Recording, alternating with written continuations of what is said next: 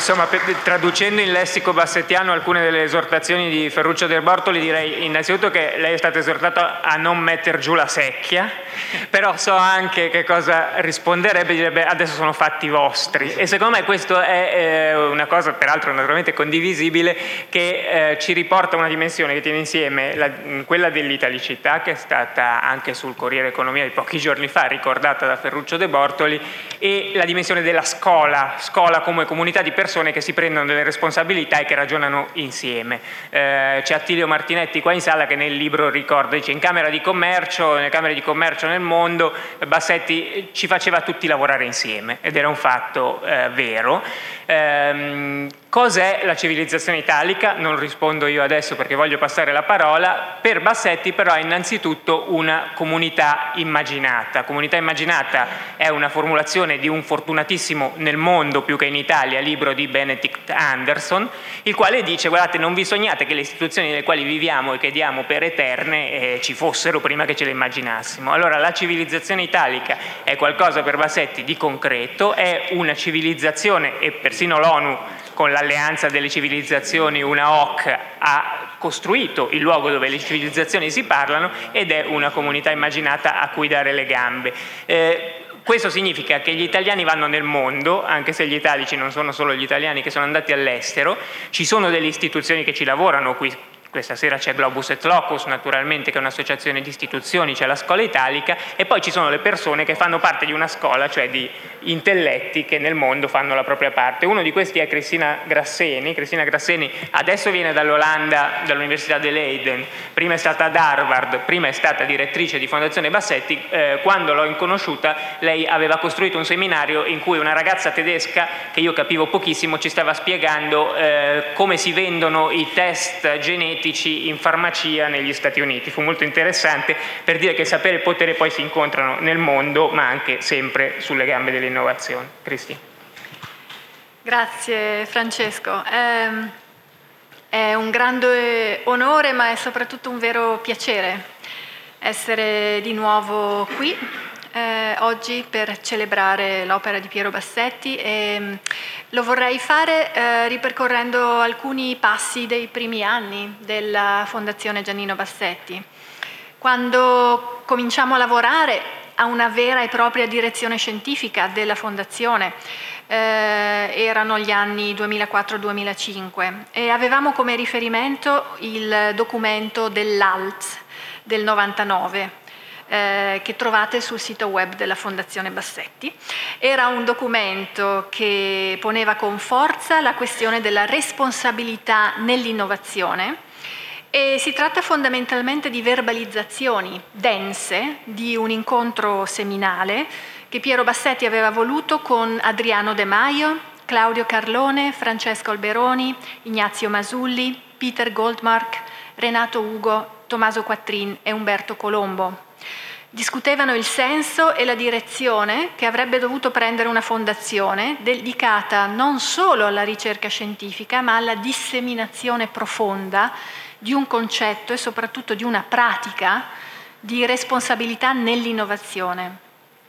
E da allora fino al 2011, quando lasciai l'Italia, eh, e ancora di più, devo dire, in seguito, sotto la direzione scientifica di Francesco Samoré, la Fondazione ha condotto un'attività notevole ed efficace di disseminazione delle teorie e delle pratiche dell'innovazione responsabile. Basti pensare, per misurare quella efficacia, che nel 2015 eh, uno dei progetti finanziati dal settimo programma quadro della Commissione europea, intitolato una cornice di governance per l'innovazione e la ricerca responsabile, ritenne doveroso intervistare anche la Fondazione tra gli stakeholders, gli attori europei di spicco che hanno dato forma e voce all'idea di innovazione responsabile.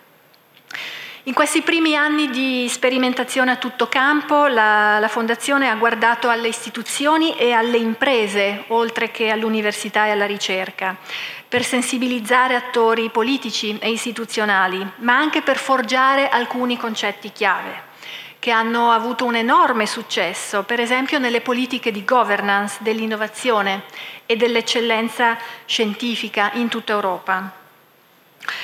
Eh, il sito web della Fondazione è stato fin dall'inizio la memoria e la voce di un gruppo piccolo ma ascoltato e letto a livello internazionale.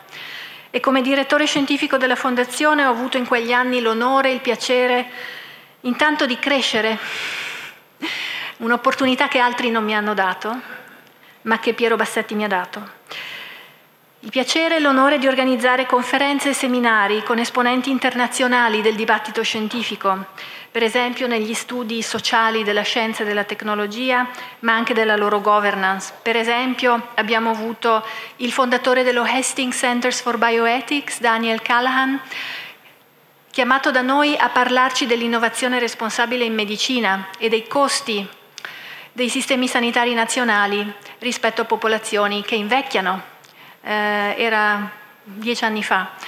Brian Wynn con Maria Chiara Tallacchini eh, hanno presentato da noi il loro rapporto alla Commissione europea intitolato coraggiosamente Prendere sul serio la società della conoscenza europea.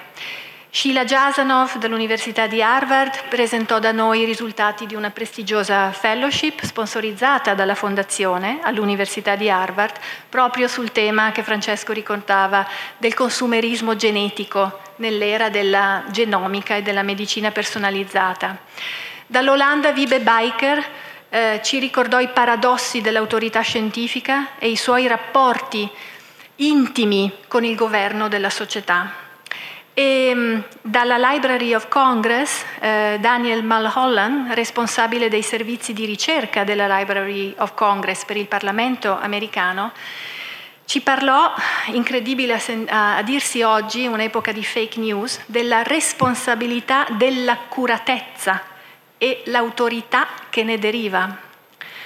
I risultati di questi primi passi si possono vedere ora nella loro maturità anche, lavoro, eh, anche e soprattutto grazie al lavoro eh, successivo al mio di Francesco Samoré. La Fondazione Bassetti è rappresentata nel Virtual Institute for Responsible Innovation, chiamato VIRI, una rete internazionale con base a Phoenix, in Arizona. È attivamente presente nel comitato editoriale della rivista internazionale Journal of Responsible Innovation è rappresentata con un alto profilo nell'International Handbook of Responsible Innovation che uscirà a breve a cura di René von Schomberg, funzionario del Direttorato Europeo per l'Innovazione, insieme a Jonathan Hankins, che è il corrispondente scientifico della Fondazione all'estero. L'innovazione responsabile è stata riconosciuta come cross-cutting issue, cioè come fattore cross-disciplinare e intersettoriale di valutazione etica per il finanziamento dei progetti europei Horizon e a, già a partire dai programmi quadro settimo e anche sesto ha influenzato il dibattito ed è confluita nella regolamentazione attuale che prende forma in questi giorni delle politiche europee a favore della open science. Quindi i concetti, i casi di studio e i dilemmi che vent'anni fa occupavano una mezza dozzina di persone sono ora studiati e disseminati in programmi di ricerca e di insegnamento nazionali e internazionali, masters europei, corsi universitari in Olanda, Spagna, Norvegia, Stati Uniti e Inghilterra. Particolarmente in questo campo, quindi, l'opera della Fondazione rispecchia quella di Piero Bassetti, una disseminazione generosa di idee, di stile, di saper fare e di sapersi interrogare sul fare. Voglio citare lo stesso Piero Bassetti eh, dalla pagina 32 di questo bellissimo libro che sa essere allo stesso tempo meticoloso e avvincente. Nel 1970 Bassetti scriveva In politica non esiste il copyright, Anzi, è indispensabile che le idee personali non siano attribuite al loro autore, ma circolino Direi di più, è necessario che i portatori di idee le facciano proprie senza sapere da chi esse hanno avuto origine. Il potere non si rafforza monopolizzandolo, ma distribuendolo. Piero Bassetti è internazionalmente riconosciuto come uno dei padri fondatori del concetto di innovazione responsabile e delle relative politiche di governance europee che oggi vanno sotto il nome di RRI, Responsible Research and Innovation. sia nel manuale sopra citato che in un secondo volume dall'intrigante titolo De facto Responsible Innovation, che uscirà l'anno prossimo a cura di Sally Randalls ehm, tra le attività chiave della sua cattedra in innovazione e sostenibilità dell'Università di Manchester. E mi, mi, mi avvicino alla conclusione sottolineando che è questo riferimento ai fatti che rimane e ha fatto breccia il gusto di un operare intelligente, informato dalla bellezza morale della innovazione Poiesis Intensive, un altro insegnamento di Piero Bassetti. La sua opera non è una discettazione accademica sulla responsabilità in astratto, ma una costante interrogazione intelligente, informata e illuminata sul fare, il che fare, il come fare e soprattutto perché fare, con quale visione strategica. Riprendo quindi la sollecitazione di apertura di Francesco Samoré, ma anche quelle soprattutto di Ferruccio De Bortoli. Concluderei che il rapporto tra sapere e potere che Bassetti interroga e persegue da tutta una vita sta nel saper fare con responsabilità, una responsabilità informata da un pensiero pratico e politico. Politico, cioè dedicato a formare e perseguire i giusti fini per una comunità, una polis, una politi, che si riconosce in quella bellezza e in quella moralità. Una politi che può tranquillamente avere i confini del mondo intero, come nel caso della comunità degli italici, mantenendo le radici saldamente qui, a casa, io vorrei concludere citando ancora le parole di Piero Bassetti, le scrisse prima che io nascessi, eh, nel, eh, nella rivista Espansione nel settembre 1970, sempre a pagina 32. Mi sembrano riflessioni molto attuali. Il politico può essere di due tipi. È un demagogo se si propone solo di leggere e soddisfare la domanda del mercato politico. È un intellettuale organico se riesce a mediare fra le innovazioni e la lettura dei fini.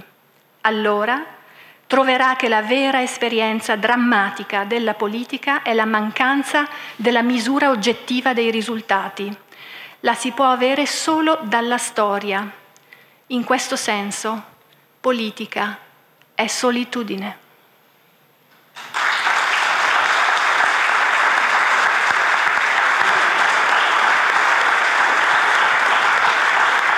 Poi molti anni dopo, in quella discussione con Carruba del 93, c'è ancora la domanda sulla presunta solitudine e Bassetti risponde con il lag, con il concetto diciamo, aeroportuale del lag che c'è fra avere un'intuizione e aspettare che quella accada nella società, perché i problemi della società sono problemi culturali complessi che richiedono anche la politica, cioè il fare le cose insieme per trasformare.